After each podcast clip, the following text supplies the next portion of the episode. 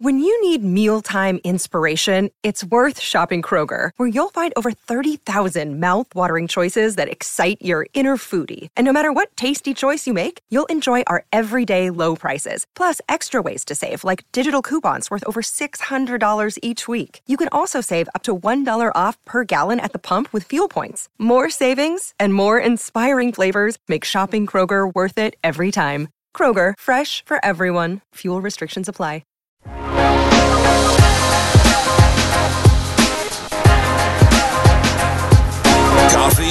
Cream on Hail Varsity Radio with Andrew Rogers and Damon Benning.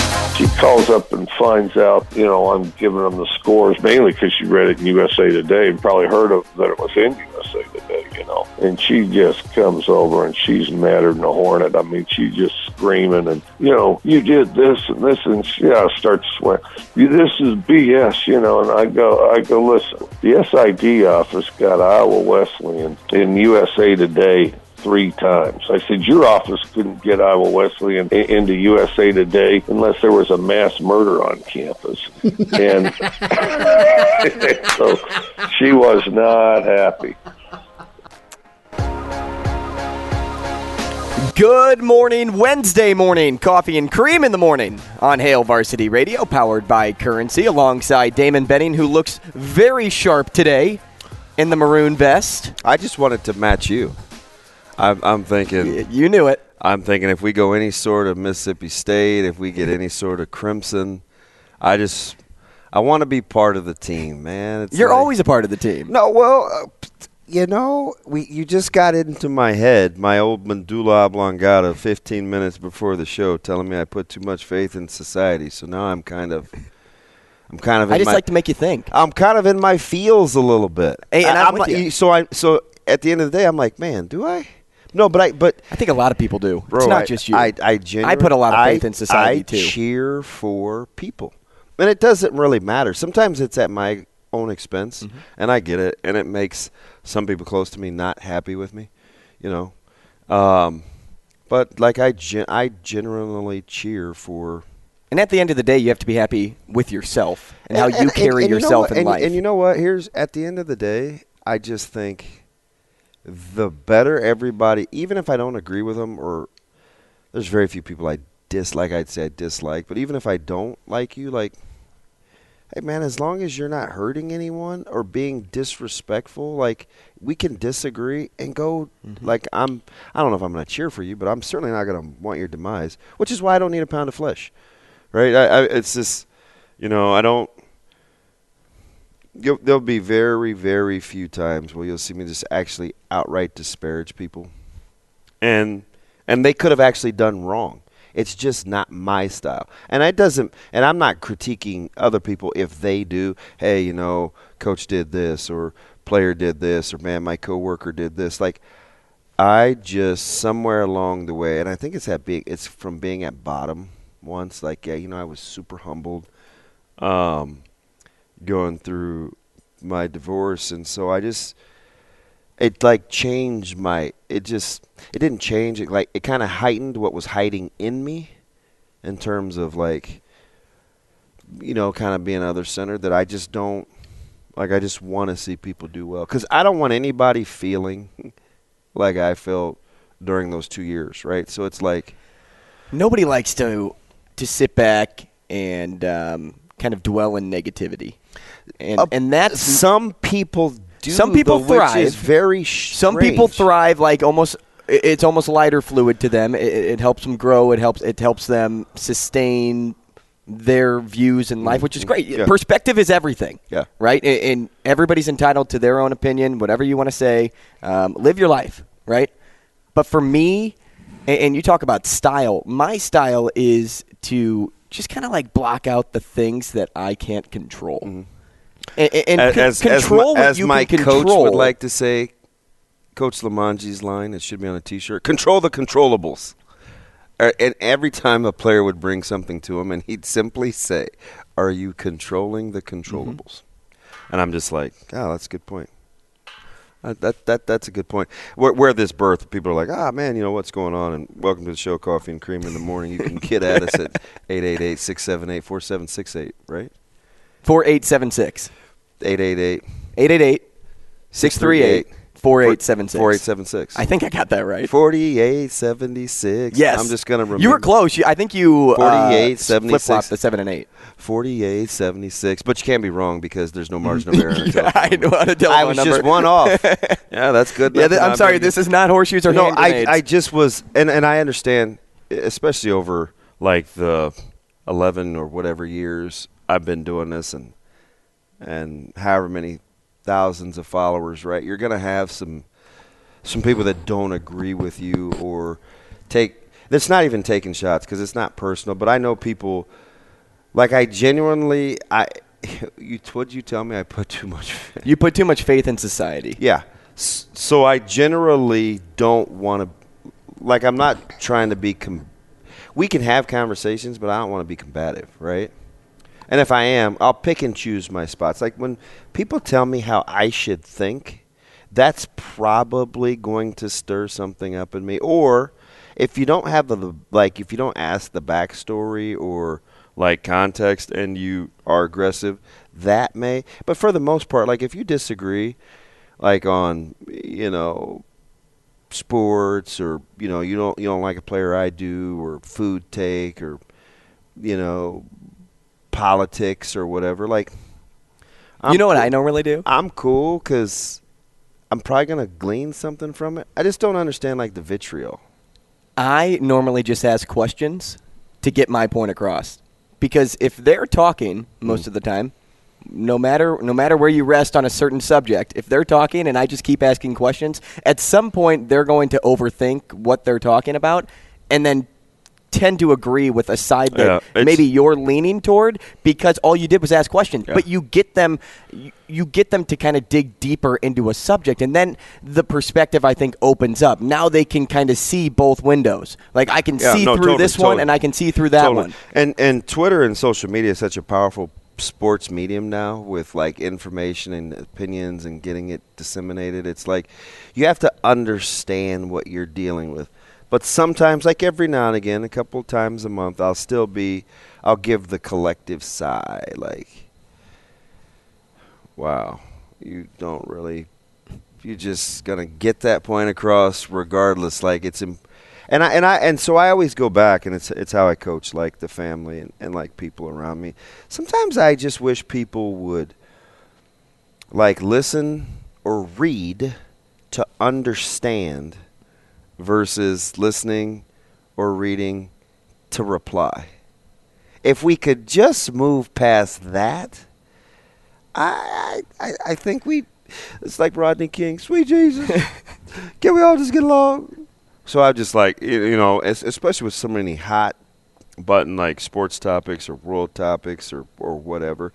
Like this whole World Cup thing and and journalists and and deaths, unfortunately, and it's it's a it's such strong opinions, and people will talk about a couple of journalists, and then it gets into what particular countries believe and why folks are at odds with what happened, and I'm like, I'm all about education. people lost their lives. Like, are we really drilling down into that? Mm-hmm. I'm all about education and knowing what's going on in the world, but don't make me feel like I'm either dumb or stupid or whatever because I was negligent of it before you told me. right? That's kind of how I look at things. That's that's a that's a funny. I I I, I dig it. It's you know like- who's really good about presenting information or was really good about presenting information? who's that? Mike Leach. Yeah. Mike Leach was a phenomenal Well, he was just a storyteller who kind of t- could tell stories by taking himself out of the equation and making it feel like But he was so smart too because he had the background that made him what he was. I even I got, mean, when you I'm, go, ma- I'm matching. yeah, we we went all black and uh, black and Is that maroon close today. enough? Kinda, It- and it wasn't planned. No, I didn't know what you were rocking. well, you know me, I'm wearing a hat of some kind. Yeah, is that kind of your shtick? I have So- about I have roughly, I don't know, 100, 130, 140 hats. And you don't wear one. No, I have a great long box. It's You probably have some pretty sweet old hats in there. I do. I do. Uh, there's a couple that I looked at the other day because you know moving and now that we're in the district and stuff, I am just trying to like settle in. So I was getting rid of Did the Did you old. recently move? yeah, I've o- I've only we've moved in uh August. It's right. Before, Wow, Yeah. that was quick. yeah. I thought you've been there for a long time. Oh no. I've, I've but I guess yeah, when you changed, I've only been so there when you three- changed th- districts. You yeah, said, yeah, three months. "Wow." Yeah, fresh. I don't know. That's why I'm still. That's you why know, I'm it's still, so funny. That's why I'm still figuring out what's on this side of town because I know you're not super familiar with Mm-hmm. Omaha, but I've never lived south of Fourth Street. I lived on Grover for a year and a half in in '99. Never ever.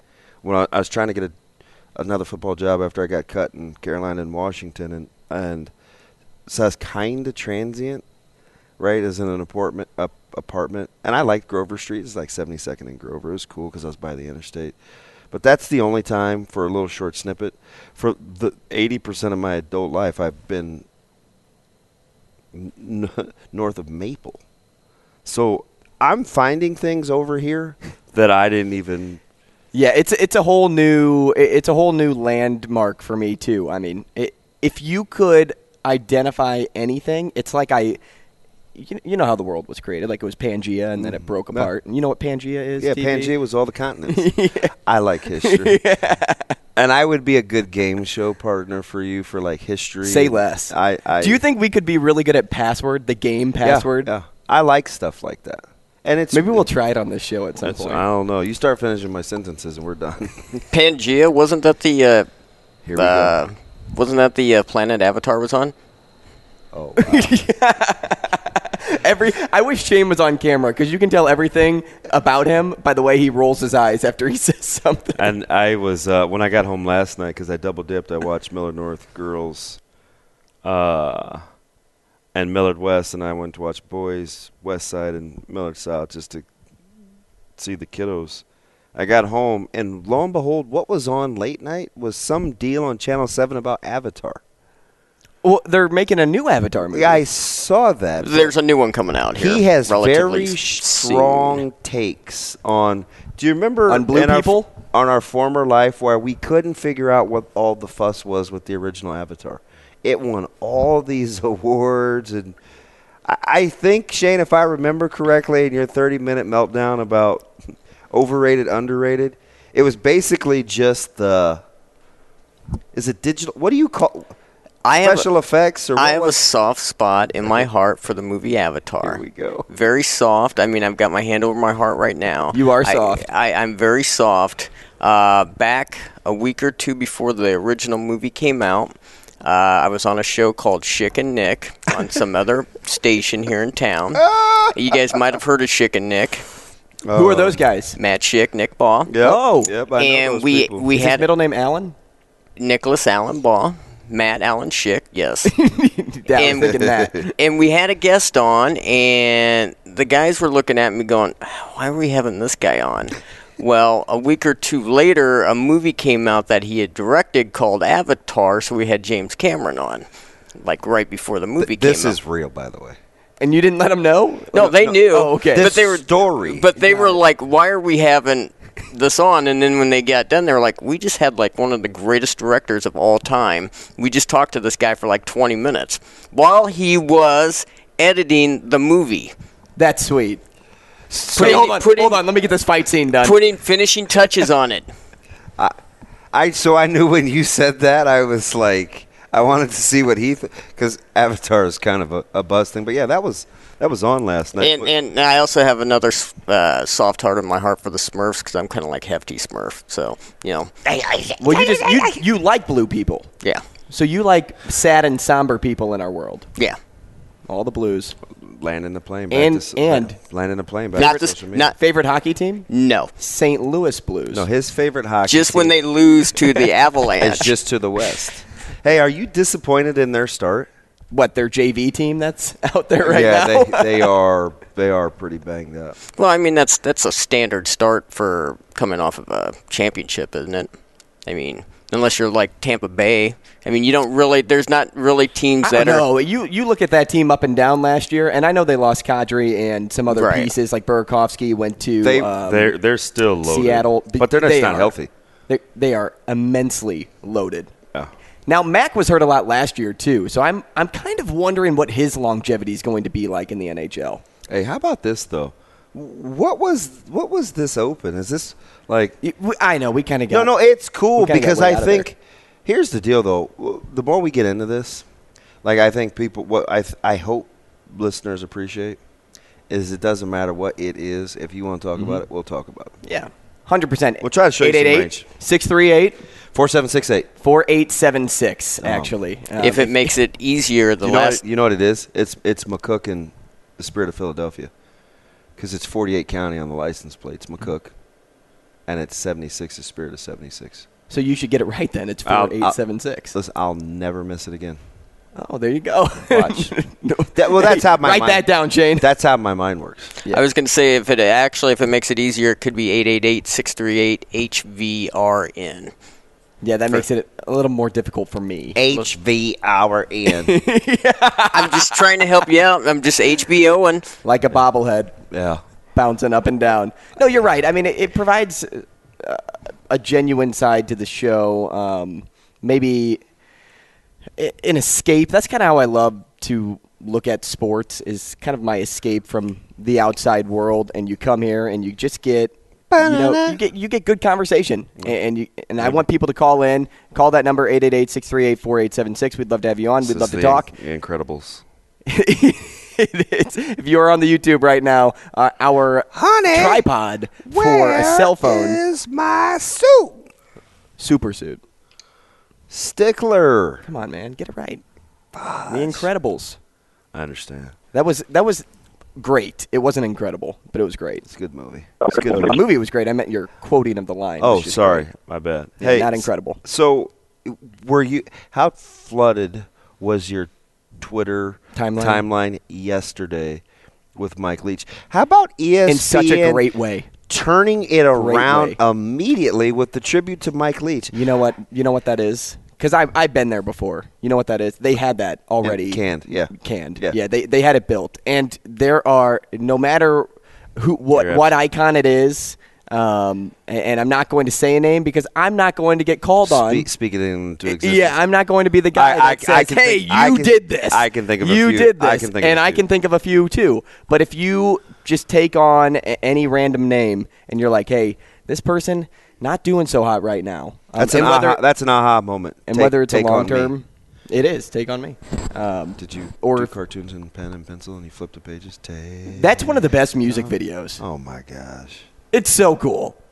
You could have you could have something in the can, and it doesn't have to. guy. It doesn't have to to be in relationship to a death. I mean, it could be. You could have something in the can, thinking something positive is going to happen. more often than not, though, it's it's hey, we're gonna, we're going to release this right when it happens. And when Mike Leach had all of his health issues take place, and they realized the seriousness behind it, somebody was working on that all night, Dude, they finding had- some way to compile that. They had like And it wasn't just them; it was the SEC network too. How it was Mummy. everybody. So so have you do you remember and maybe he's better than some think, right? When you drill down into the numbers. But was he was he a better story than he was a coach or was he like a really good coach too? I think Because his story I think his story outweighs his coaching, but his story is all about his coaching. Does that make sense? Like it, it, it's all in connection to one another. But the story itself, he's able to relate to so many people because he provided not only humor to whether it was a press conference, a post game interview, halftime interview. Did you um, watch those snippets of him like doing drills, like trying to show people how Yes, to? and you know, I actually thought about this I because I'm like, wondered, you're like, not even as- getting down and like shucking. You're as- just like, hey, when you're on the left, you move to the right. As a player, robot. I just wonder how I would feel about that. Yeah, you're like, But because of his mind, that his motions never corresponded to what was in his head. because he was such a higher level thinker. And you would probably overly appreciate playing for I a wonder. guy like I him. wonder. But so What about To? Was To a little bit like that, or did, could he? Yeah, like- he didn't demo a ton of things, and when he did, I was like, "Oh, that doesn't look good."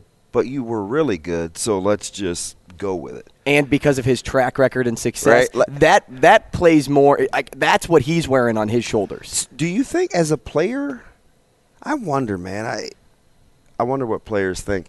Does your coach have to have done it for you to, to be all in, or is it the level of connectivity that they have in telling you what it is that you need to do? I always wondered that, just because I've always, I've always played for The best coaches are able to do both. people that have done it. And I don't and it's varying degrees. I'm not saying they had to be good, but I think as I think about this out loud, I think it's more about and I think Paul Johnson, I think Mike Leach in particular. I think it's more about your ability to connect with people because I think good leaders you gravitate towards because it's them and your relationship with them telling you, not because of anything else. I, I think. I think. Right? But that's kind of that. Shoot, that's a whole. That's a whole nother. I think topic. But do you have to have?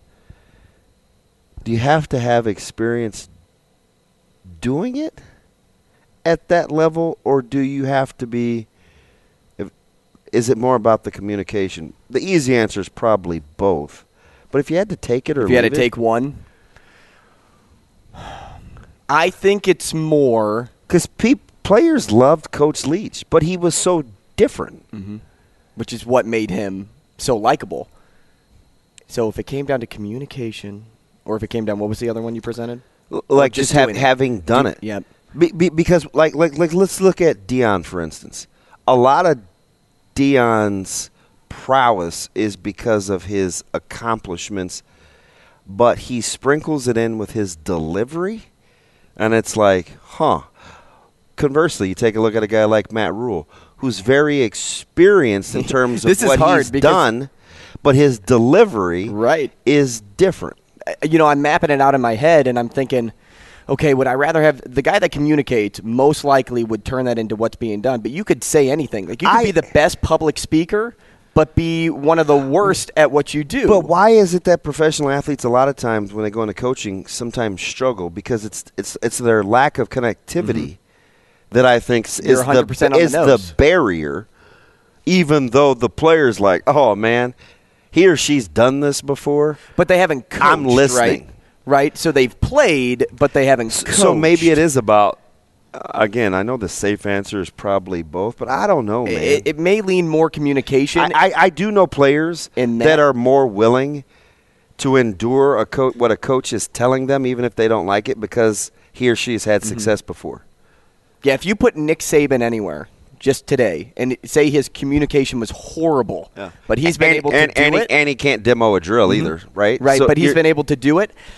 That's that's it's it's easy to appeal to somebody to say like, hey, we'll win national championships here because he's been doing it over and over and over again, time after time. But if he had communication and you weren't winning national championships, think about how you develop as a player, as a as a person, just because you played for that So sh- so you that coach. So technically, you should be all in on on like let's say for instance Matt Rhule I should be, because he's done it before. but he's kind of done a little bit of both, right?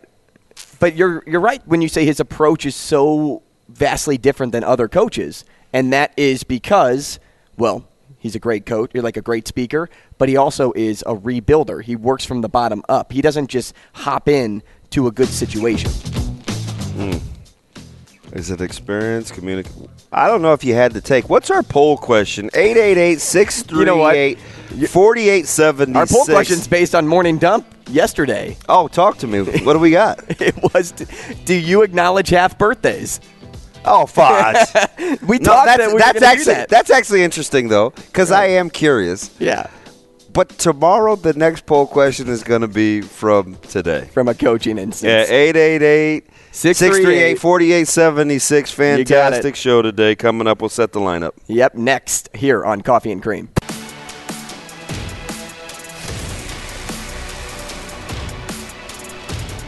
Coffee and Cream with Rogers and Benning on Hail Varsity Radio. you know, Pitt State girls would come out, everybody cheer. So then when the opposing team came out, they'd get this thing stoked up and they'd play Welcome to the Jungle, full blast. And then and then they throw bananas out of the stands at the opponent as they're coming on the field. I mean, it was just fantastic. And uh and Guns N' Roses would just be be blaring "Welcome to the Jungle." I mean, just an absolute national treasure was Mike Leach. I mean, the stuff that went through that guy's mind, he is the epitome of somebody that doesn't have a filter. But when I say doesn't have a filter, it's not in a like negative context or he's not just out there throwing F bomb this or, or another curse word that. He's just out there speaking what's on his mind. He reminds me of somebody that has the mind of like my niece, right? like my, The little- my two-year-old little two-year-old that I was Because, watching like, rocking us on, uh, he'll just he'll just rattle couch. whatever's off his head, and like he's an experienced guy. like Would- Mike Leach was would, a huge. Would he say. Anaru? Awu. Aru? Awu. Aru? She can't. She can't get the. Uh, the I don't. NDR. I don't. I Now- think. Old, I think old Coach Leach would have been like Andrew, the candy corn. Hey, shout out! Shout out to Clara. She's probably watching us right now, so we'll give Clara a nice wave. What's up, princess? She is a cutie. Tim's on line one. I want to bring Tim onto the show because uh, he has a, a nice Mike Leach comparison for us. Tim. Good morning. What's One, up? I'm a little, I'm a little offended. I didn't also get called cutie. Um, you guys can try again next time. when you talk comparisons, when you talk about coaching, when you talk about experience versus communication, there's so many ties through life. But to me, you always go back to the best. And the the best example I have, being a Nebraska, is tell me about John Cook's professional volleyball career that he had mm. that led him to be AVCA coach multiple times, national championships, all of this stuff. I mean, just the fact that he was trusted to succeed Terry Pettit. Apparently, Terry Pettit didn't give a crap that John Cook never played women's volleyball. So I think when you're looking at it, you're right. E- The easy answer is both. But as a as a youth coach, I don't care if a guy's done it or if a gal's done it. Can you communicate it? There it is. Because my nine year old, I've always said, is dumb enough to be really good at softball. She's never going to be able to coach it. She's probably not going to be able to communicate it. Hmm. But she can sure as heck go out and do it. So that's where I would fall. I'll hang up and listen to your feedback. I hope you both have a wonderful Christmas and smell Bath and Body Works till Christmas comes. Hey Tim, we appreciate you. I'm actually repping Bath and Body Works today. I'm like, I'm wearing it on my on my body. I got the fragrance. I actually wore the birch one today. Can Hey, you smell so that? Does, does you're it smell you're porn? like Taylor Martinez. You got fragrance throughout your Mm-hmm, body. Shane, do we have any Taylor Martinez queued up? He's because he used to have chills throughout. Tim killed body. it with that response though. Uh, Tim is great. Tim's a guy that I would actually hang out with. I, uh, Oppo- opposed to, to a guy that I wouldn't. Okay. He- Well, he's actually a guy I'd hang out well, with. what else I'm is like, well, What can else you tell me who there? you wouldn't hang out with? Like A you lot. hang out with a lot of people. I don't know. I mean, maybe You're very open minded. I think you I, would. I am, and even like I don't know. And so here's the cool thing. There's this weird thing about me where you don't even have to really um, like agree with me or like me. If I think you can make me better, I'm probably gonna endure. Just Right. sit down, and have a Chills throughout my conversation. Hey, yeah, you and Taylor. Mar- do, does Taylor Martinez use Bath and Body? What do you think, Shay? I got chills Hey, throughout s- my body. hey, smell my sweatshirt. No. Come on, Oh, oh, show the people. Okay. show the people. Just smell it. Just give it a whiff. I'm glad we won. You like that? That's the birch eucalyptus uh, fragrance. The Oh body yeah, spray. that's legit. yeah. It's oh, kind it's of kind of weird that we did that, but It's all right. I'm secure. I am too. I mean, but hey, you guys do you. Anybody yeah, else that's out that's, that's legit. Yeah. Bath and Body Works. Oh man, do they have some good fragrances, cologne, And Tim told candle me Tim told me to check yesterday to make sure that I am subscribing and getting the the mailings. coops. Yeah, and I actually am. But do you know where else I'm getting them from? Victoria's Secret. Did you purchase anything from them? A couple of years ago. But do you know what it, you know what my jam was? Did you need a, like a new sexy outfit for yourself? Or? Fa- fabric softener sheets. Oh.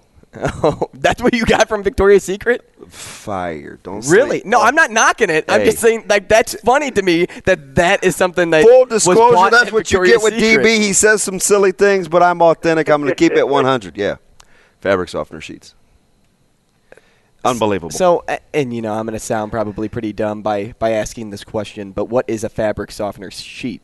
so, Unbelievable. Probably. so they're the little white things that you put in the dryer when you want your clothes to either not have static oh, or that oh, smell okay. good. So I use the Bounty dry. They're dryer sheets. correct. Yeah, but Did so I say are they fabric softener yeah. sheets? Well, whatever. I didn't know. I, so same thing. Yeah. So it was just a different way to address That's it. a big I just deal. wanted to make sure that's a big deal to that me. I that I knew what you were I, talking I, about. I coach a really good player um, at at Westside, and is his know- name Caleb? No, he plays linebacker for us. And we don't much talk about his football prowess. We talk about where his mom gets her cleaning supplies because his jersey always smells good. And he's a tough guy, so it's like you think he kind of stink and be messy, but he's not. He comes back and he Yeah. and he looks like Man, everybody gets a nickname, he so I call him. his, his first day on the field. yeah, so I call him Doctor Smellgood, right? Because it's usually the kid that isn't very good that always has a nice jersey. you know what? People are probably so critical just by looking at him, but he's probably one of like y- your your like gritty players. Yeah, he brings Like, drama. Yeah, right. he like when he. Yeah, but he when- shows up on the field, and you're like, that guy He- doesn't play he- because his mom knows how to get those grass stains. So out. it's weird, right? It's like, you know, I'm dapping him up in warm ups. And I'm like, hey, Dr. Smell Good. And I always mess with him. I said, when's your mom going to let me know where she gets her cleaning products? He's like, ah, she buys them in bulk at Costco. I was like, all right. At what point does your linebacker just start wheezing? I don't know, man. Like, Mid I'm, sentence. I'm, I'm different, man. Uh, sometimes I'm talking tackling. Sometimes I'm talking fabric softener sheets. But I, I don't know, man. It's like, if if so, should should coach, co- and I should know this because I'm in this world. Should coaches be able to like demo and like if Mac wanted to go out there and dunk, he would. If he wanted to play in the post, he would. Does that matter? Like if I'm getting, if I'm looking at catch and shooting technique from Coach Hoiberg, I'm pretty sure my man could shoot it, right? You'd hope. Do I need that? I'm kind of with Tim though. I prefer that you communicate it to me because I've I coached with a guy. I would say a pretty bright football mind. Mm-hmm. But I think where we struggled was for him to take what's in his head and get high schoolers to do it as he saw it when things change. I'm like, gosh, there's a lot in there. Like You know, as I reflected on it more, communication is key over so over to you're, pass you're, player. you're, you're, you're taking communication. I'm taking communication. So you're taking Paul Johnson. You're taking Mike Leach. Mm-hmm. You're taking John Cook. It- it's not to say that if you were a former player, you can't do both, And it's not even about being a former player. I think or it's just or just doing it, just or, the- or the ability- to the- do to- it, the But, ability to like do it. I, the best example I can think of, and you know, m- maybe it's poor in some minds, but like Steve Nash, for example. Like he oh. was, he was one of the best to do it on the court. Yeah. But man, could he not communicate with some of the best in the world? yeah. Yeah. And I mean, I don't want to go all isolated examples, right? No, no, no, no. But, and I don't but think that's that's just, what that's just a pure example that was in my head because it, it's one of the more recent former players Yeah. that didn't make it work. Yeah, like, and I wonder, like, at a certain, is there a certain level that you get to where you better have done it, or people aren't Hey, listening at all? But on top of that, talk about maybe like if you were like say the best at what you were doing, maybe that doesn't translate as well to maybe say a hockey player. You're on the fourth line. Right, you're somebody that had to do more with your game. You're probably able to communicate the game better than the guy on the top line that's known for scoring. maybe. So I think about that too. If you are a former player, you don't have to be the best. And in fact, I would I would venture to say you don't you weren't the best, but you would be a better coach than X person. Maybe the cutoff is like professional, right? Because I think people looked at Urban Meyer and Barry Switzer and some of these guys that came over from college to pros, and I think some of the guys in the locker room were probably like, "You haven't done this before." You ever watch the Coach Cal documentary on the Thirty for Thirty about when he got to the Nets? Like just how he just didn't have the credibility. I've never seen the 30 for 30, but whatever it was, right? Yeah, I think it was a 30 for 30 with Coach Cal. It's fascinating. It is. I'll go back and watch it. E Hey. ESPN Plus for me. Yeah. Yeah, absolutely. Ab- absolutely. We should have saved this guy. He. Are we playing the game today? We're playing the game next, and he played last week, so we might as well let Brian play again. No, we ought to take his call first. Uh, well, we got 30 seconds. Okay, let's bring Brian No, in. no, we can't. You're the boss. If we're out of time, we're out of time. well, let's bring him in. We'll tell him to stay on the line, and then we'll go to break. We'll get his take. he can hear us. We don't have. To, Can he hear us, Yeah. or is he listening to some pump up music as he's on No, hold? Shane will talk to him. He'll just be like, "Hey, B, hold through the break." okay. I don't know. All right, we'll try to get to him next if, if he's if he hangs around. But uh, we're going to play two for you next. Give us a call, DB. Toss out the number. Uh, it's 888-638-4876, baby. Give us a call. We want to play with you. We want to win you some gift cards. It's two for you, our Wednesday staple. Let's have some fun on Coffee and Cream in the Morning, powered by Currency.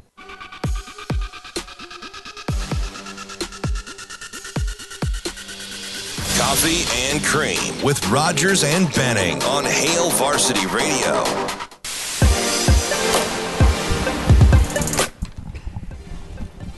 And we are back. Coffee and Cream in the Morning on Hail Varsity Radio, powered by Currency. DB's losing it. oh man, you got to meet this guy. He's nuts, but he's funny. Nuttier than you? So remember when we were talking about the eyebrow deal yesterday, and he's like, "Man, DB, I'll hook you up. Just need some duct tape." And like, he's crazy, right? So today, my man, Hey, good eyebrows go a long You know, way. he's talking about like hurting me with like duct tape and just like parting me down the middle. No, Z, that's not what I'm talking about. But he's at the official Uber driver. He goes, because I, could hear him saying it, right? I mean, he's he's a musclehead, but he's kind of mm-hmm. soft spoken, so it's funny. But he goes, he goes, if you're a man, you acknowledge have birthdays, you can't be my friend. Dang, I agree with that. Here's the problem with that. hey, just imagine another girl. Hey, you're cool and all, but you can't be my friend. like we're eight, and you don't have good Which, toys. which, if you if you are celebrating or acknowledging a half birthday, you probably are eight. Let's get to the phone because Hey, Brian you- gave us a call. you We got. can't We, be my friend. I don't celebrate half birthdays. I was saying that eight year olds do. Brian, you're on. What's up, man? Hey, what's going on, fellas? B, what's up, buddy? I got the echo fixing the line. I see. Hey, Uh, listen, we we hey, I heard you guys talking about uh, dryer sheets, and uh, you know, fabric softeners. Yes. Damon, did, did you break out the old school book on how to use an iron, starch, and all that other stuff with them? So I got to tell you this real funny, real quick, B. So I'm leaving here. This was probably last week sometime, and we're we're kind of wrapping up before some of the, the the main staff gets here. So I'm leaving, and one of the um, one of our staff here is like, "Oh my God, you had a hole." I was like, "What?" And so she she she kind of like grabbed my shoulder from behind. She's like, "Put your hand right here. You have a hole in your zip up." Brian, do you know that that's the second item that I ironed and ironed a hole through because What? I, yes. So I You forgot how to ruined an so I ruined some shorts a couple of years ago. Remember I told that story I ironed a hole right in my front quad and I apparently it's such thin material and I don't like wrinkles, but my dryer has like 68 buttons, so I don't like trying to find the wrinkle-free thing because it takes forever. It goes ding, ding, ding, ding, ding. So I just That's was gonna. I just touched it with the iron and apparently I put a hole in it. That's what I. I, I, You need a steamer. I, I mentioned that. I need to grow up. uh, how to use an iron to my girlfriend. She said, "You don't need that. We got a dryer." I was like, "What are you talking about? That's the lazy way out. That is Man. the lazy way out." But hey, what's on my mind today? Like two different things. Two different. Watching. I watched the electric game last night. I seen LeBron James and AD literally run out of gas with three minutes left. oh man, I I I think LeBron must have aged ten years in three minutes. it's those terrible uniforms they were wearing. That's what it was. it uh, whatever it was, it, it, it's it's pretty bad. But my other thing, I'll, I'll get off the phone after this. Well, I hate, I'm a Dallas Cowboy fan, as you know. But I hate being associated with fans like uh, Skip Bayless. To the things he said, you know, I think got the little thing with Shannon Sharpe. Yeah. They're thinking about stuff he said in the past to other athletes. No, no, you've been an athlete, a professional level, you think about what it is that maybe he's doing wrong he don't get because I can say he doesn't like when people talk about him or bring out his uh, professional accolades like uh, Jalen Rose did one time with that Oh, yeah. 1.4 points a game in high school. He had him in tears. Did we lose B? Did we lose him? Oh man, Man, mid conversation, I was I was engaged. that's my guy. I, and again, I think people missed the point with the whole with the whole Shannon Sharpe Skip Bayless thing because people had opinions, right? But I think it was the fact that like Shannon like thought that was his guy, and he mm-hmm. hung him out to dry on national like television. a wet T-shirt, and it wasn't a and it wasn't a, a, stick. rack. It wasn't a stick. Like he, like, and I, this big strong guy. I think his feel his feelings were hurt. I just was like, I don't know, right, wrong, or indifferent. If you like the guys or don't, I just thought it was interesting that even at that age, like in the moment, people are going to be people, right? Or you just kind of get off script and it, it gets away from him. But then I had to hear the, well, you know, uh, just the kind. Listen, it's Twitter. I shouldn't even complain, man. I know what I'm getting. Hey, Kim's online too. Can I just say this about this caller? yes. This is the first time I've had a smile on my face all day. Is this Kim Kim? this is Kim Kim. Oh, Well, that, I'm happy to know that I didn't bring a smile to your face when I showed up. Kim will like you too. Kim, you're online too. What's going on? Hello. My fave. What's up, superstar? How are you? I am great. I'm so glad I found you. It's like I Spy. It's gonna be a little easier here in just a second. So you just you you just you you be real. It's gonna be real easy here in a second. I'm I'm a little scared for your partner there. Oh, Andrew. Yeah, You- I'm hey, scared for myself. Kim, you'd like him because you'd be like, oh, he's a good-looking guy. Blah blah blah. We'll take care of. Okay, okay, okay, but you're I mean, first of all, I saw the pizza. What was that thing?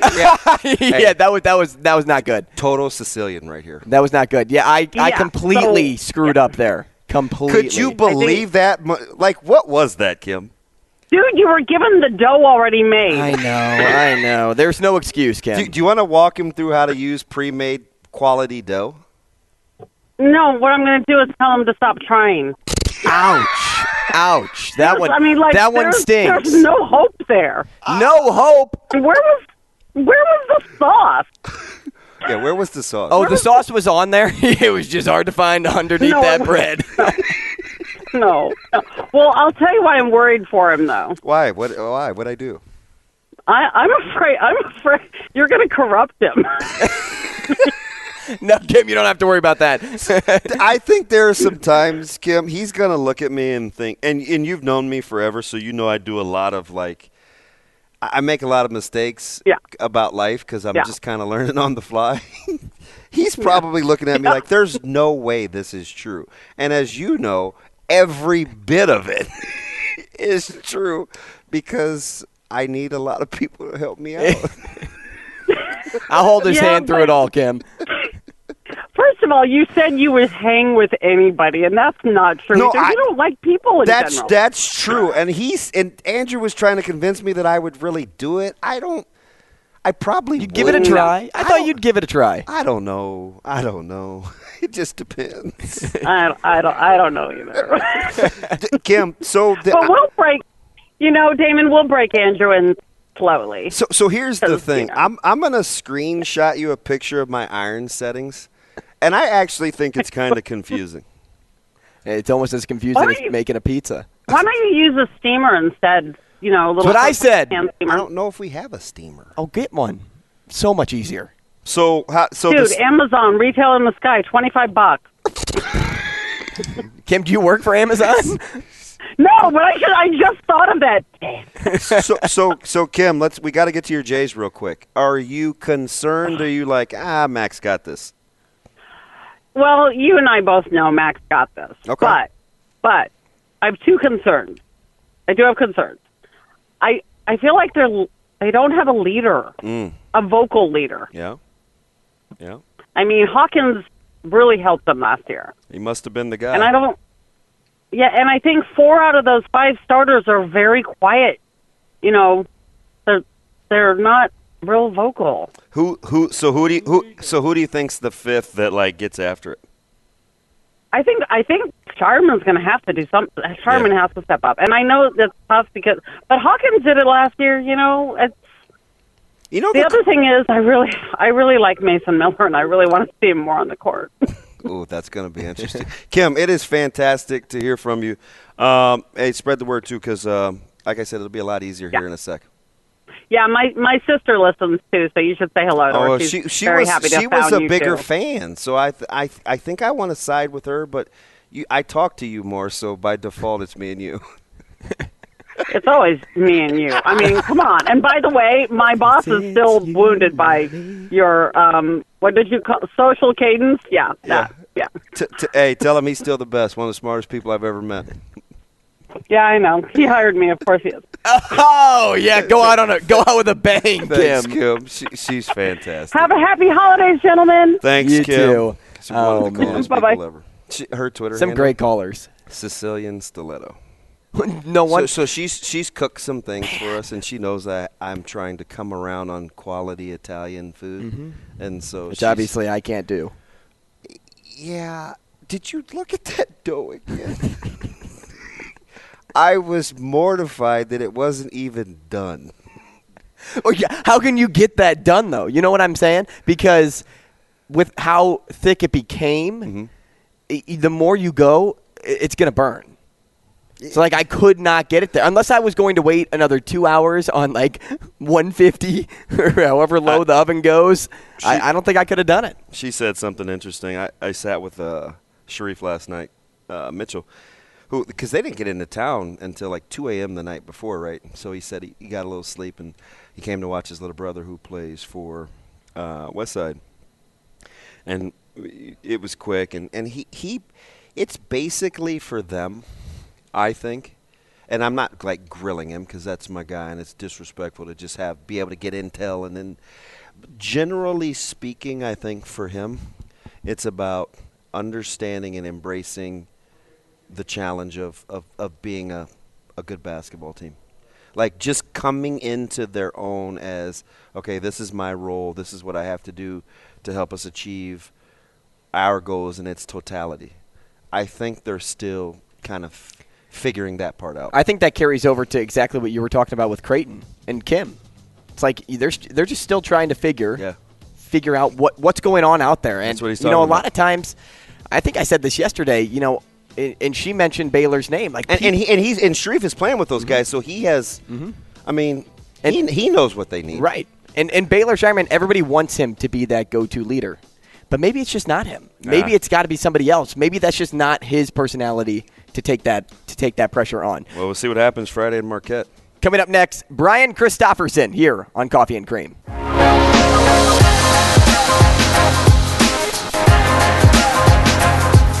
Coffee and Cream on Hail Varsity Radio with Andrew Rogers and Damon Benning. Back with you, the 8 o'clock hour here on Coffee and Cream in the Morning on Hail Varsity Radio, powered by Currency. I know we've kind of gone a ton of different directions this morning, and I wish we could hit on almost everything. Um, but This our next guest understands the way that our minds work. Yes. A particular mind. I'm kind of kind of crazy. Right. You know, we, we let off with Mike Leach, and um, maybe we'll get into more of that on Morning Dump, but also other things that we'll talk about. Omaha men's basketball and their win over Midland. Argentina is headed to the World Cup final, and what we think about France and Morocco. And then also, we'll talk a little Alexander Ovechkin. He got to 800, plus Carlos Correa gets a contract that is just completely outrageous. But we need to switch gears and talk Husker sports with Brian Christopherson. He's on the line, senior writer for Husker 247, 247.com. Brian, welcome to the show. How are you? I'm doing well, guys. How are you doing? Good. And as you know, we were just talking about how we get totally off topic more more often or too many times, I should say. BC, I got to start by asking because I don't think you were married to the idea of a long-term contract, but no way you'd want your twins to go 13 years, 300 plus mil, would you? No, no, that's not the Twins' way. Uh, the, the Twins' way is more like the two or three year deal for like Robbie Grossman. that's more our speed. So, I don't know if you saw though. The Twins apparently gave, offered like 10, 10 years, Ten, yeah, yeah, or something. yeah. They did. I and So. d- don't. So at what point? And you're a baseball guy, so I love it. At what point is like double digit years rolling the dice outside of like maybe Soto? Like, are there any? Like, what are you doing with double digit years? And I get how contracts read, right? Deferred money, and but do you Yeah. still want to be on the hook? Yeah, that's too much for me. Um, I, I- think that's going to backfire on the Giants. It, it's going to be a good run for a couple of years, and then you know about five years from now, it's going to be one of those contracts that's just a weight around your ankles. That's the way that one's going to feel. I mean, he'll be 41 No, I by contract I- I understand. 41. That, that was absolutely insane to me. All right, let's switch gears, Brian, and uh, talk a little Husker football here because yesterday we found out that uh, there's going to be a reduction in regards to season tickets, which is great for fans. But combine that with the fact that this is a brand new Husker football team. And I think it shows how important it is to Trev to really fill Memorial Stadium to the brim in Rhule's first year, and also show, um, or rather, also give fans the opportunity to all witness at least a glimpse of what the future looks like. What about the impact on the players, though? What do you predict the atmosphere will look like in 2023? I think it's going to be fired up. It usually is for the first year of a new era. And uh, I think there's going to be a lot of excitement to see what tweaks are made in the style of football they play. I think what Trev did was an act of goodwill to the fan base that has stuck with them through a lot of rough years. And it was probably uh, something that's well deserved for what I think is one of the most loyal fan bases you can find in sport. So if they've stuck with them through all they have the last few years, they're definitely going to be there this next year to see what happens as they start to build this thing. So I think it was a good move by the athletic department. It's going to be well received, and I think uh, I think there's going to be a lot of energy by the time we get to that spring game, and there's a there's a lot of new personnel out there and all that stuff. It's going to be kind of exciting. Hey, BC, a great piece as we're talking to Brian Christopherson from 24 7 Sports. Uh, you got a chance to talk to Trev, and he's telling you, uh, the list, the, the audience out here, that, listen, there are things that I like. This is about what I expected. They're workers, they're passionate, they pay attention to detail. When you're listening to Trev and you're, you're, you're he's setting the expectations for what you think he's going to get from Coach Rhule. Did you were you thinking to yourself, "Oh my gosh, this is so employer employee lockstep." Like it sounds like he's describing who Trev is on the job. Is that good, dangerous? Did you need a little nuance? Like isn't it weird? It's like they're like kindred spirits. No, I think you're right, Damon. I thought that at the introductory press conference too. They're kind of looking in the mirror, I think, when they talk. Uh, they're they're they're they're both very similar uh, in personality. I think they both have a very similar vision, and they were able to talk that out over the course of probably a month or two while they were working out this deal. And so I think there's already kind of an understanding of the direction they want to go. There are going to be twists and turns along the way, but I do think they're on the same path. And and that's something Matt Rhule really stressed at his opening press conference. He made a big deal about how um, you, you you've got to have that leadership where you feel like they've got your back. Uh, you understand what they're about. They understand what you're about, and there's not going to be a lot of surprises. And so that, as you know, Damon, that's a huge part of having success. You've got to have that from the top down, where you're kind of uh, you're looking the same direction at least. And sometimes you're going to disagree, but you know that you've got uh, the same goal at heart and the same sort of uh, you're on the same path. And I, I think that uh, these two uh, they feel that way right now. Brian, I've spoken to a lot of Husker fans over the past week, and they all kind of say the same thing. They're anxiously waiting for Rhule, Rhule and his staff to make a big splash. What is your recommendation for them? Is it the give it time attitude, or are, you saying you may not see one given how Matt Rhule likes to recruit? Um, I think give it a little time. I think they're going to have some pretty big gets here still before this uh, cycle's over. I think uh, you got to look at some of the line guys. I think Cameron Lenhardt and uh, Princewell, the the edge rusher down in in Manor, Texas, and Elijah Duty could be in play. I think they might flip that tight end, Andrew Metzger from Colorado, who he committed last night. I don't know if he's considered a big splash, but it's kind of fun to go take one of the guys that uh, Deion just offered, you know. So I, I think that could uh, that could work out. So there there are some guys who I think are going to get people pretty excited in this next week. Uh, but for those who uh, need a little more than that, I would say, yeah, it's going to be kind of a, a steady stroll with Matt Rhule. It's, he's not going to try to get it all back with one player. He said that at his opening press conference too. This isn't just about one guy.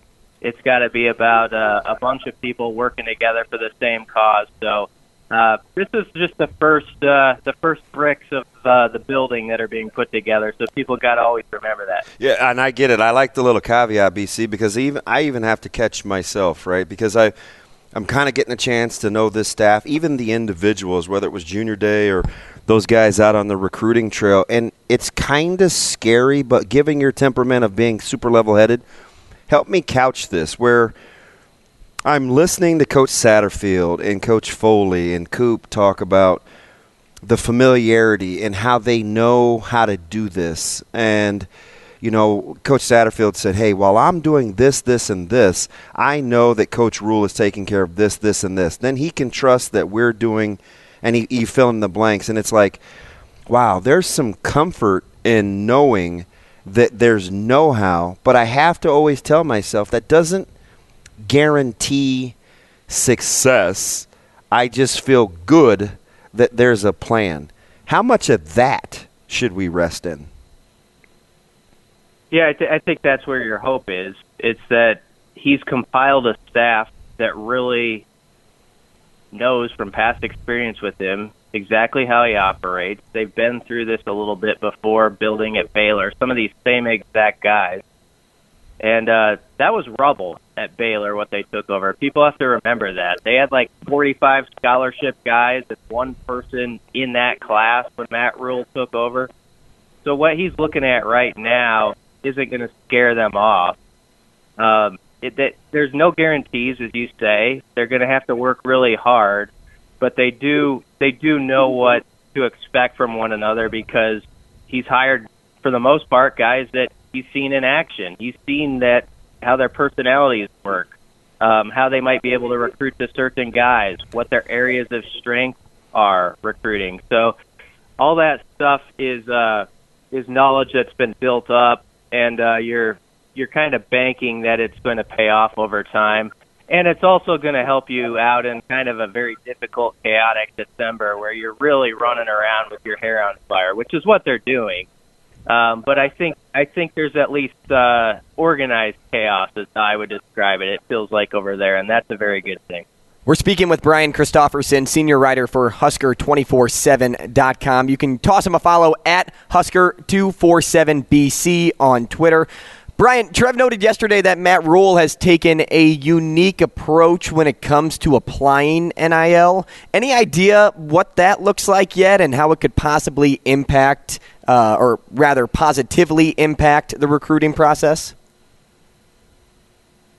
I don't know for sure. I kind of go back to his introduction press conference again when he said, um, not that you won't use NIL to lure some guys from the portal, but I think he wants guys to earn it too. I think there's going to be uh, a feeling that you're not just owed something uh, for no reason, that you're going to want to play for the University of Nebraska, and that's your biggest thing. Like it's about being a Husker. The NIL part is something that comes uh, with that. It's attached to it, and it's uh, it's a bonus. Uh, but you really got to want to be about the program first and foremost, and that type of guy. So I think that's who they're kind of looking for, and they'll use the NIL with those type of players, but they want a certain mindset with guys that they're very team oriented and not the type of guys where it's going to be all about just chasing NIL uh, monies or opportunities, and you get really distracted, and it kind of messes with your locker room.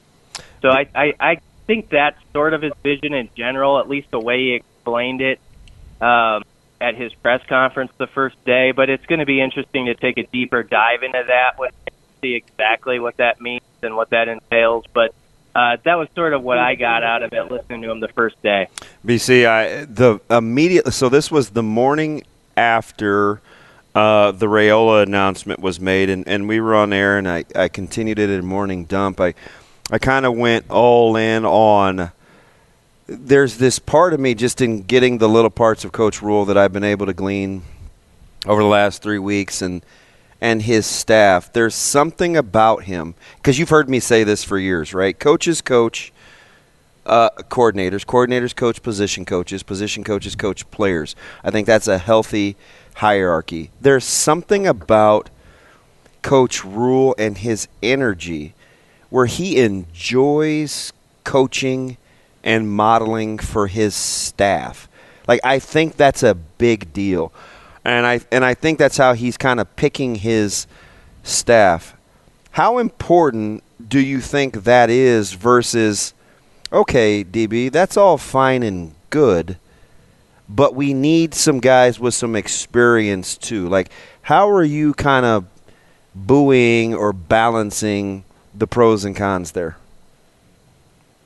Yeah, that's a there's a lot there. Um, I think uh, I think his history has shown that he's he's I wouldn't say take a chance, but he's trusted some young guys that he's kind of watched for a few years in different roles that he thinks are now ready to be full time assistant coaches. Like Terrence Knighton is a good example of that. He's been around him uh, for a couple years at Carolina, where he got to watch him sort of in an assistant's assistant role, and I think was impressed by just the way he taught and the way he communicated, and he thought that's a guy who's going to succeed. He has the base tools to communicate to players what he wants and how to teach the technique of the position. Um, I'm going to trust my instincts here that that this guy's ready for this job. So he's got a few hires like that, but he also has guys like Ed Foley, who's the special teams coordinator, who's you know in his mid 50s and he's been around a long time and, and done a lot of different things and held a lot of different roles. So I think there's a pretty good balance on this staff of, of guys who have uh, held pretty pretty significant roles before, and also those guys that Matt Rhule's probably had three or four years to kind of look at in a different role, and he says they're ready now. And uh, I think Terrence Knighton, we'll see how he does as a as a coach on the field, but I know he's communicated very well with recruits and been a big hit so far on the trail. So that part, at least the initial impression, is a good one. Hey, shifting gears here. Despite recent outcomes, the Nebraska men's basketball team has looked comfortable and balanced on the floor. Um, why do you think it has been so easy for them to click so early on? And can the Creighton win be the biggest contributor to that? Well, Matt Painter kind of said it in two words. Uh, they defend. It's the difference from last year. It's a team that I think really buys in on that side of the floor. They enjoy playing defense and they play it with some tenacity. They really scramble around and uh, kind of makes up for some of their shortcomings, which they do have on the offensive end, and you can see it sometimes in little droughts that still pop up. But I think they're a pretty tough team mentally. I think that's kind of built off of having some super senior type guys who have been around the block, your Sam Griesels, your Emmanuel Bandoumels. They're just not easily flustered. And that's what Fred Hoiberg hoped they would be when he brought in those guys. And I think so far he's he's kind of got what he wanted. Now, this is a big game Saturday. They need to they need to cash one in against Kansas State in Kansas City.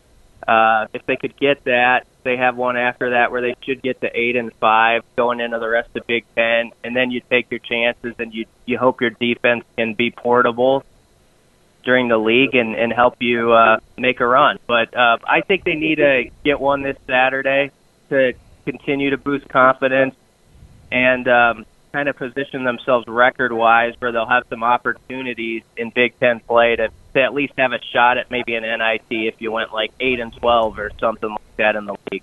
Hey, BC, I've asked you kind of in a roundabout way with some other dynamics within the athletic department, but I look at what's going on with Nebraska volleyball, and Coach Cook is going to have to kind of reset uh, and kind of recalibrate. Going to have some new faces and the mantle or the the you know, he's kind of passing the torch to a next group. Nebraska football going through another transition. Nebraska basketball maybe on a momentum uptick, given the caveat of what you said, a key, you know, game this weekend to kind of build momentum.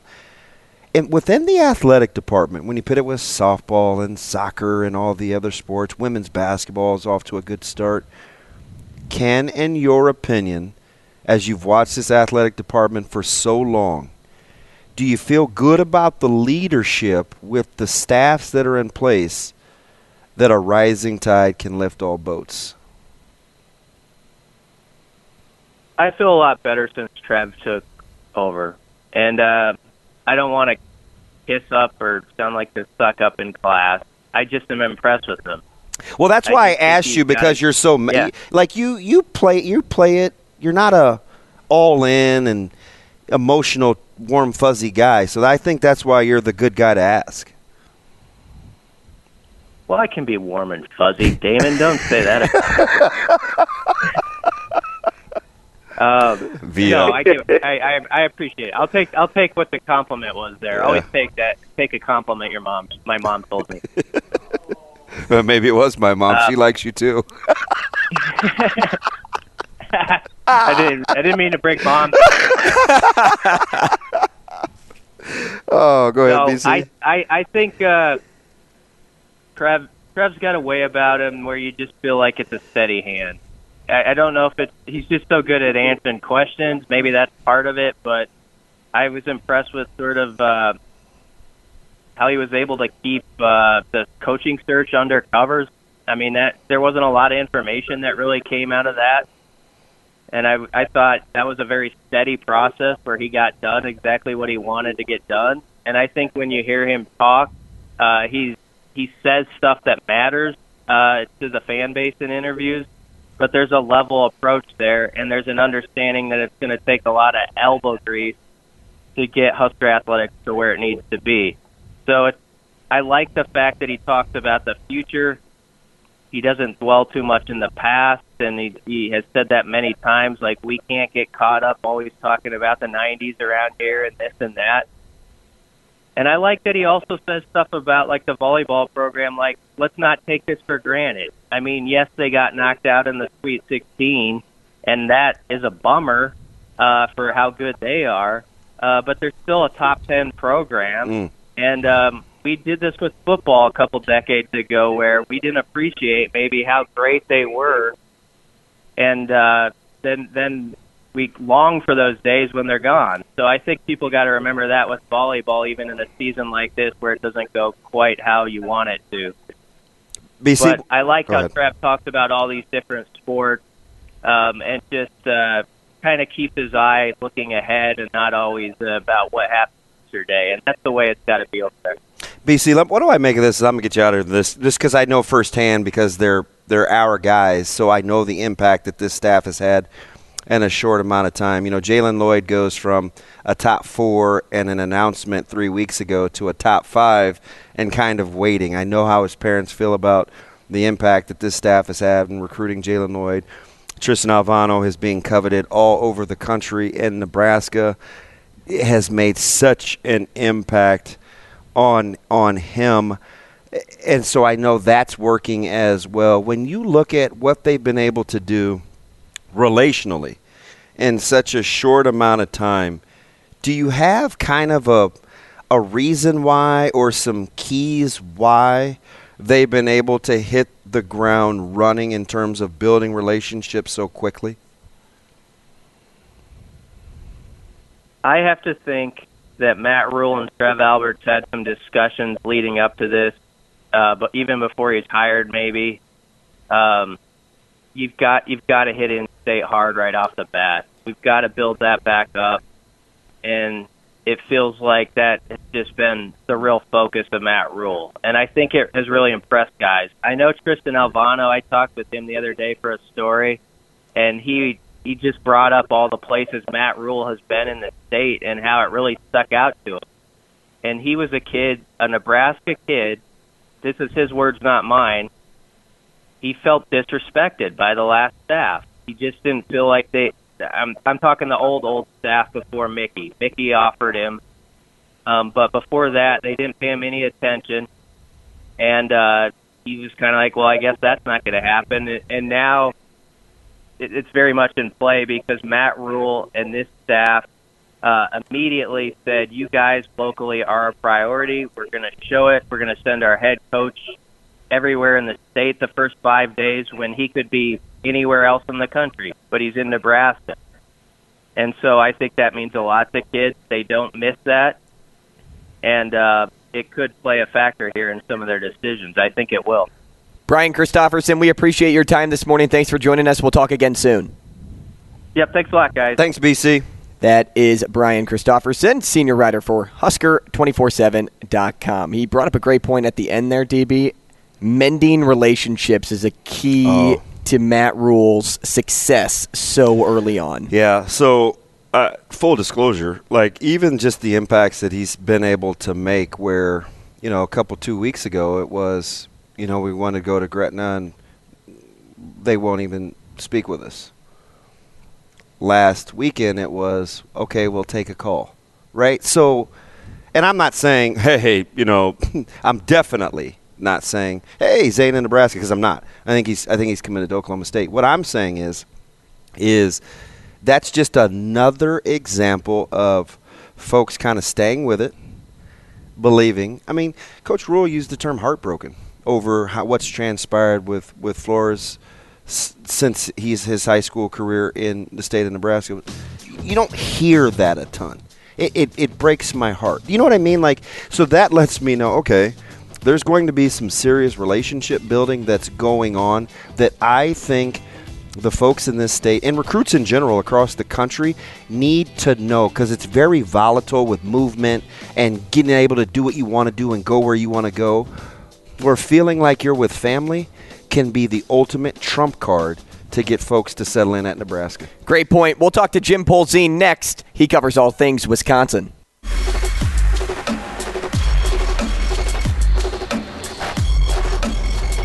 Coffee and Cream with Rogers and Benning on Hail Varsity Radio.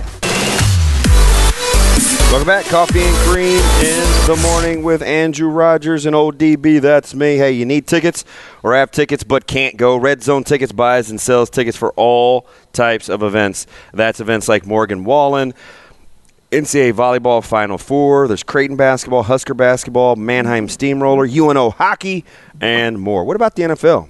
Chiefs, Vikings, Dallas Cowboys, or maybe if you're like our next guest, the Packers. Well, Red Zone tickets. They got a wide variety of NFL tickets at many price points. Red Zone Tickets is located in Omaha. Reliable local source, and much like combined GPAs for Andrew Rogers and I, they have a A plus better business rating. Visit RedZoneTickets.com. That's RedZoneTickets.com today. Jim Polzin on the line. He covers all things Badgers, Wisconsin. DB mentioned it, even the Packers. You can toss him a follow at Jim Polzin WSJ on Twitter. Jim, thanks for much. Thanks so much for joining the show. Excuse me. How are you doing today? Jim, good to talk to you again.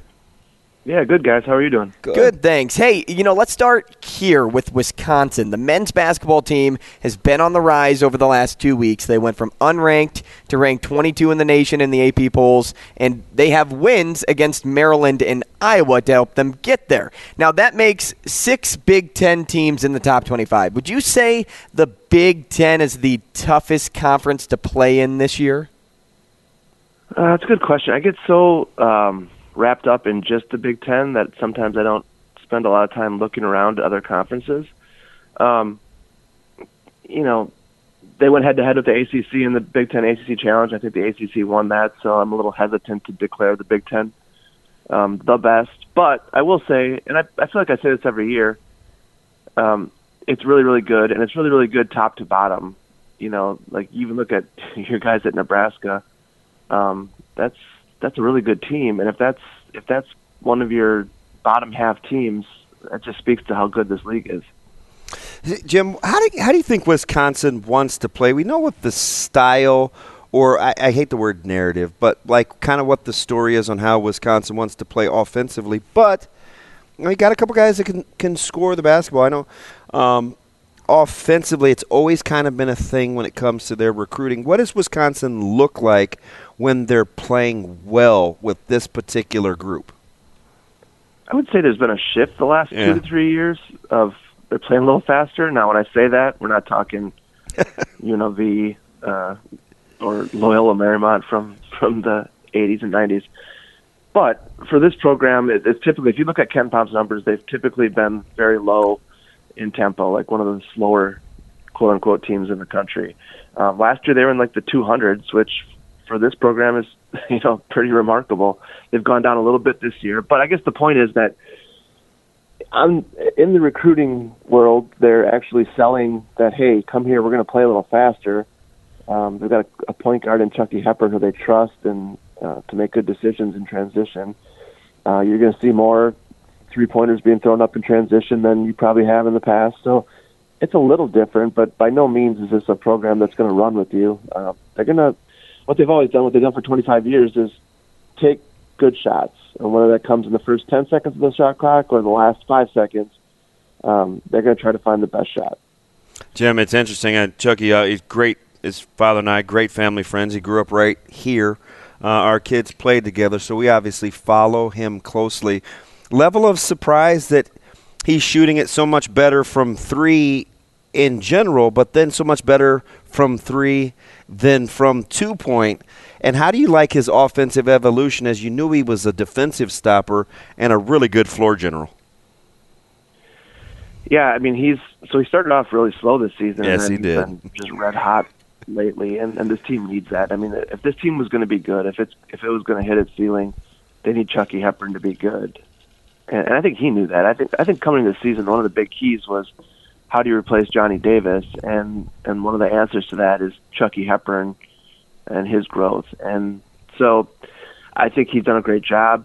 Um, I think he can be better even still. I think he's going to progress over these next couple months and, and couple years, and and I think he's got a chance to be a real star here at Wisconsin, and I think he embraces that. I, I think the one thing too is his leadership skills are tremendous. Oh, even last year as a freshman they were, and I think they've taken a step this year.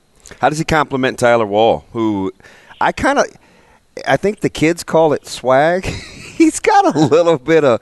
I like his confidence. He, he's. I, I just like the, his style of play in terms of, of, of what he believes in. And yet another guy from Minnesota that that state couldn't keep that other schools are benefiting from, like Wisconsin. Yeah, I mean the funny thing about Tyler, and I told Tyler this at media day back in I think it was September um, when he was a freshman here, and I was I was a beat writer still at that time. I'm a, you know I moved into a columnist role now, but um, we couldn't get him to say more than three words. Like he would come in um, in a group interview, and it would you know it'd be one or two word answers, and, and maybe once or twice we'd get a two sentence answer.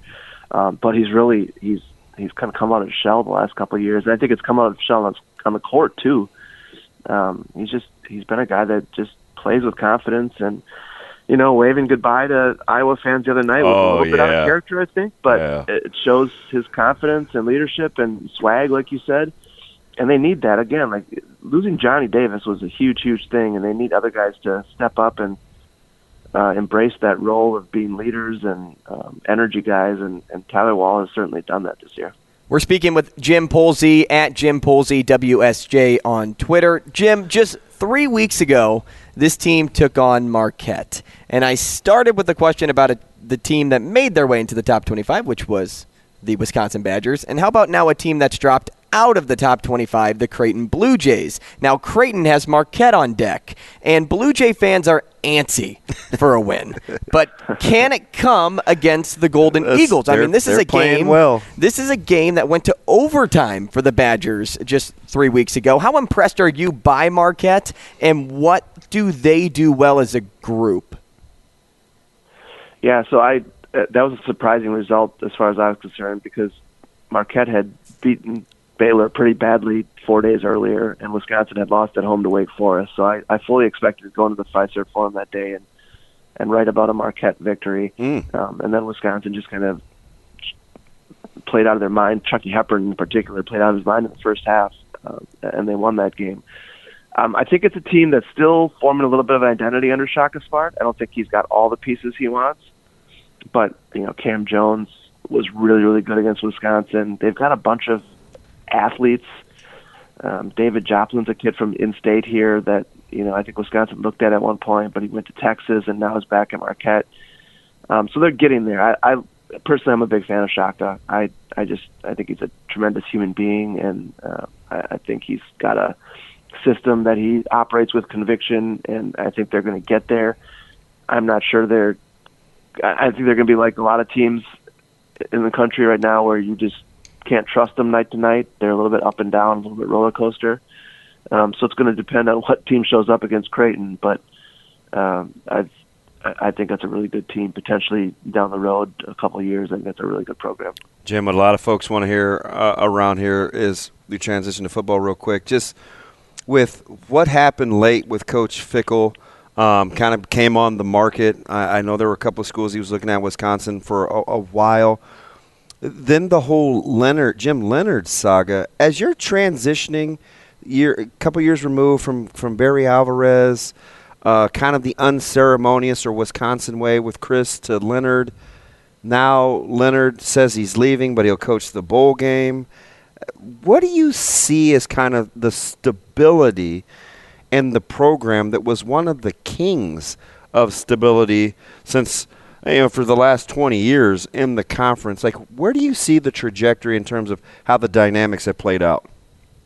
Yeah, this is a great question because you, you really hit on on a couple key words there, stability being one of them. It's just this program's been a uh, picture of consistency and continuity for for so many years, um, and now it's it's this change, and and I, I don't know how to describe it. Even I, I think it's necessary to some degree. Mm. Uh, I wrote that the night that Fickell was hired. Yeah. There's been times over the last two months where I, I'm, I kind of wondered whether Chris McIntosh should just blow this whole thing up and start over. Um, and I never wrote that because uh, part of me thought that Jim Leonhard could be that guy that could do that to some degree. That he could, he could, he knew that there were problems in recruiting and, and, and certainly on offense, and he could be the guy that kind of pushed that button and and created change. Um, and I and I never at one point during this two month search thought that Luke Fickell was an option. I just I didn't didn't even consider it. I thought Luke Fickell had so many better options or different options. You and 80% of the general public. I mean, what a shocker. Right. So I mean, I guess had I considered Luke Fickell as a candidate, I might have endorsed him early, but didn't consider it. And, and but like I wrote, I think he if you're gonna if you're gonna do this, if you're gonna blow this thing up, I think he's a great choice because I, I I think he's got a little bit of Wisconsin roots in terms of development and um, building from the high school ranks and, and and going on defense and running the ball. But I think he's willing to take some chances. And you know, the, the key phrase around this, these parts lately is air raid offense, which blows my mind that Wisconsin's going to try that. And yet I'm fascinated to see what what happens with it. Jim Polzin, we appreciate your time. Thanks so much. Thanks, Jim. Thanks, guys. Take care. Coming up next, Creighton basketball. Joel Lorenzi's back today. He's on.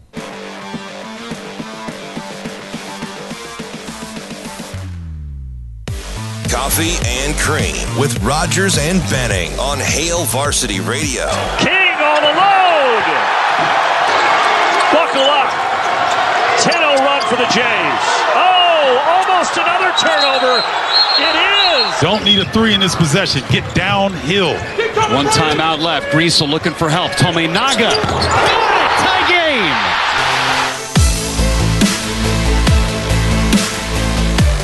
Back with you, Coffee and Cream in the morning on Hail Varsity Radio, powered by Currency. Damon Benning, Andrew Rogers.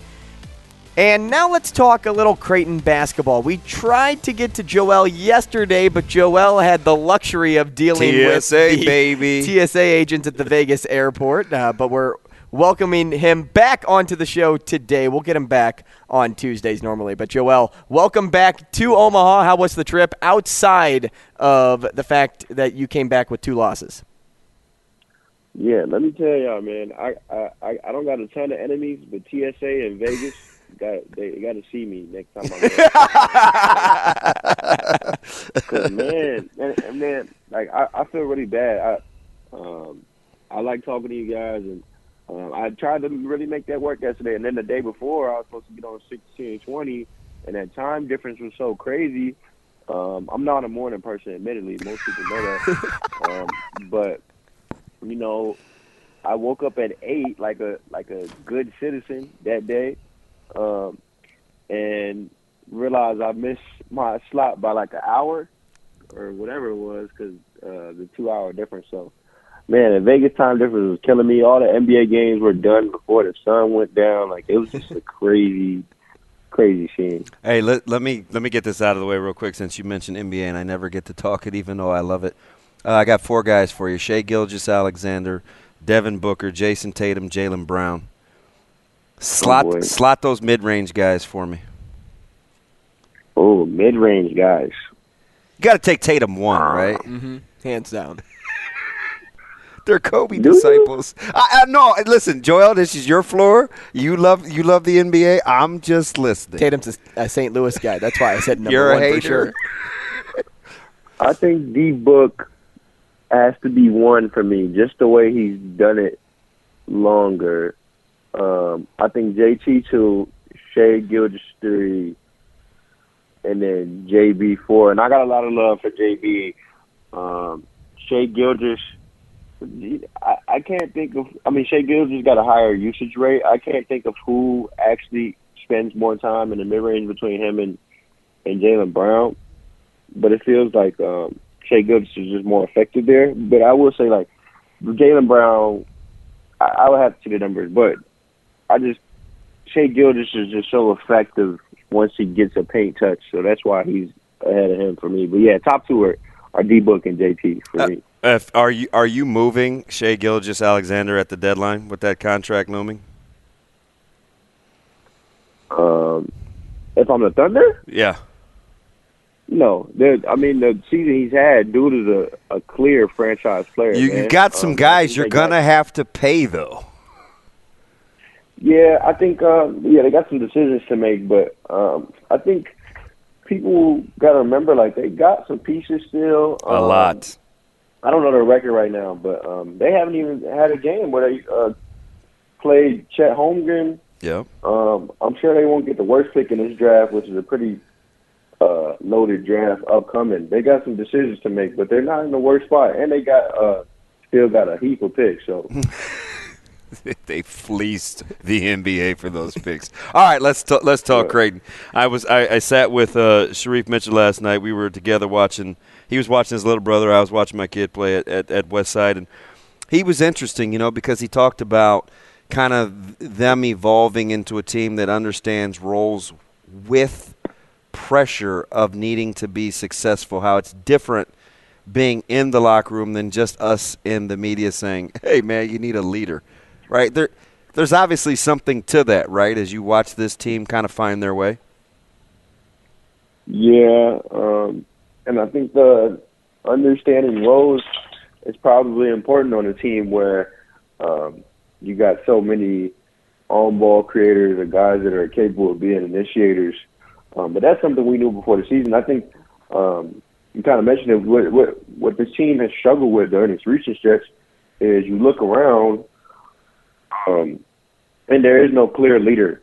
Um, you know, there is no singular person that is going to put their foot down and rather the team like I guess you you you really had in Ryan Hawkins last year. And so um, that's that's that's a problem in the early season, especially with a schedule like they played. I mean, they played one of the tougher stretches in all of college basketball.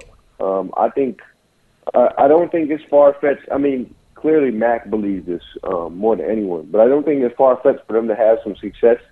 Um, you know, in terms of vocality and leadership as a committee. I mean, that's that's what he's preached all year. But I think it would have been super difficult to happen this early.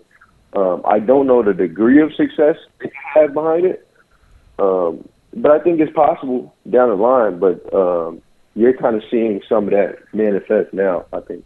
Joel, you talk leaders, but who is that leader? Who needs to be that leader? Because a lot of people out there want it to be Scheierman so badly, but is it him? I mean, you're around this team as much as anyone. Who can it be? Who should it be? Yeah, um, you know, the, Farabello was the name that was tossed around um, in the summer by by Mac. Because he was Um, such a good was- shooter. Yeah, and and I gotta imagine it's hard, um, for him because he hasn't had nearly the the season that he was projected to have. I mean, he came in as a a 40 plus percent three point shooter, and he hasn't. I mean, he's had like half that kind of season. So um, I gotta imagine he's he's dealing with his own stuff.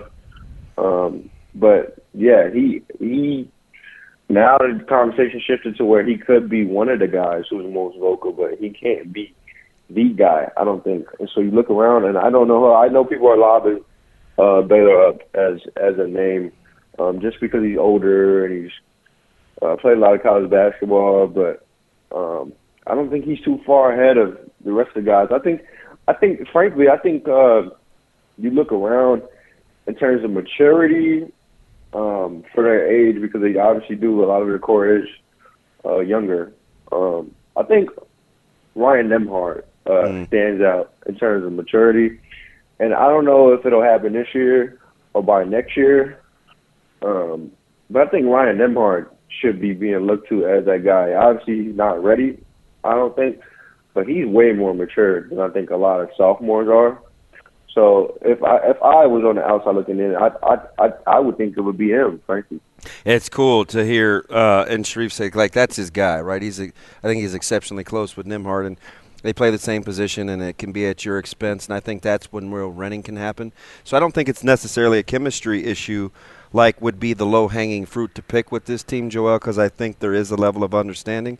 But let me ask you this, because people talk about shooting and behind the arc, three point, and you know currently at about thirty four ish percent shooting, and I was talking to my buddy Jacob Padilla yesterday. I think it's bigger than just the bottom line of what they do from behind the arc. It seems like the shot selection and the misses happen kind of when games are in in the balance or in crunch time where it's like, wow, that's not how I'm accustomed to seeing Creighton play. How much of it can be condensed down to just how you play when it's nut cutting time versus the regular course of the game flow? Hmm. Not sure. Um, I do think that over the course of the game, before clutch time comes around, um, they do like you've seen some of these losses. Um, and obviously the last couple are are different um, without Kalkbrenner. I think those are both obvious wins with Kalkbrenner because obviously they were decided by you know one final possession. But with with some of these other losses, and you just kind of saw throughout the course of the the last two, um, they just their floor. There's a gamble that they that they have in their play style and relying so much on shot making because they do got so many guys that are supposed to be, you know, some of the better shot makers around. Um, and you know, when they're not on, it just it's hell for them, man. Um, and it's not like they have the defense they had last year that could carry them along the way on the other end when the shots weren't falling, um, which is something they have to pick up. But um, so I think through the course of a game, like momentum is a real thing, and um, this is a team that, that you know outside of last game because they they played a way different second half than they did first half last game. Um, this Yeah, team shot it a lot better. Yeah, and this team really like hasn't done that all season to, to to my knowledge. Like when I watch, like it feels like they have they like to replicate halves in terms of shooting and and whatnot. So um, in terms of momentum, like if they start out flat, like you won't see a ton of that, barring the last two minutes when Baylor Scheierman tends to hit three threes in the last thirty seconds to bring them. He's he's to a been he's whatever been clutch his you whole know, life. so- He he he's really Yeah, that dude. Like he he's just a winner. Yeah, it's it's been too little, too late this year though, in, in a few games. Hey, Joel, before we let you go, I want to get to our poll question here, and I want to ask Joel. Joel, do you or do you know of any kids, uh, whether it's in your family or, you know, that I just already kind know of you the surround answer to this. yourself, uh, acknowledge half birthdays? No. Exactly. Man, what? Thank- No. That's, that, is, that is such a spoiled idea. Uh, that is crazy. We barely celebrate birthdays. You talking, Yes! uh, half birthdays, man. Told you. Uh, listen, I, I you didn't have to tell me Hey, anything. I kind of for, for whatever the reason, I knew we would be in lockstep, Joel. I'll let you figure out why. Oh man. Hey, a great exit. Hey, for I'm, I'm wild, Joel. You got to watch me, man. You'll figure that out the longer you're here. Uh, you got to watch me with both I eyes. hear you. Hey, take it easy, Joel. with it, man. Thanks, buddy. Y'all too, man. Oh, that's great. Hey, uh, the poll results too. Ninety-one point three percent said no. he said no. No. Hey, if you missed anything, catch us on the Pod Morning Dump. We have a lot more to talk about. You'll see us there.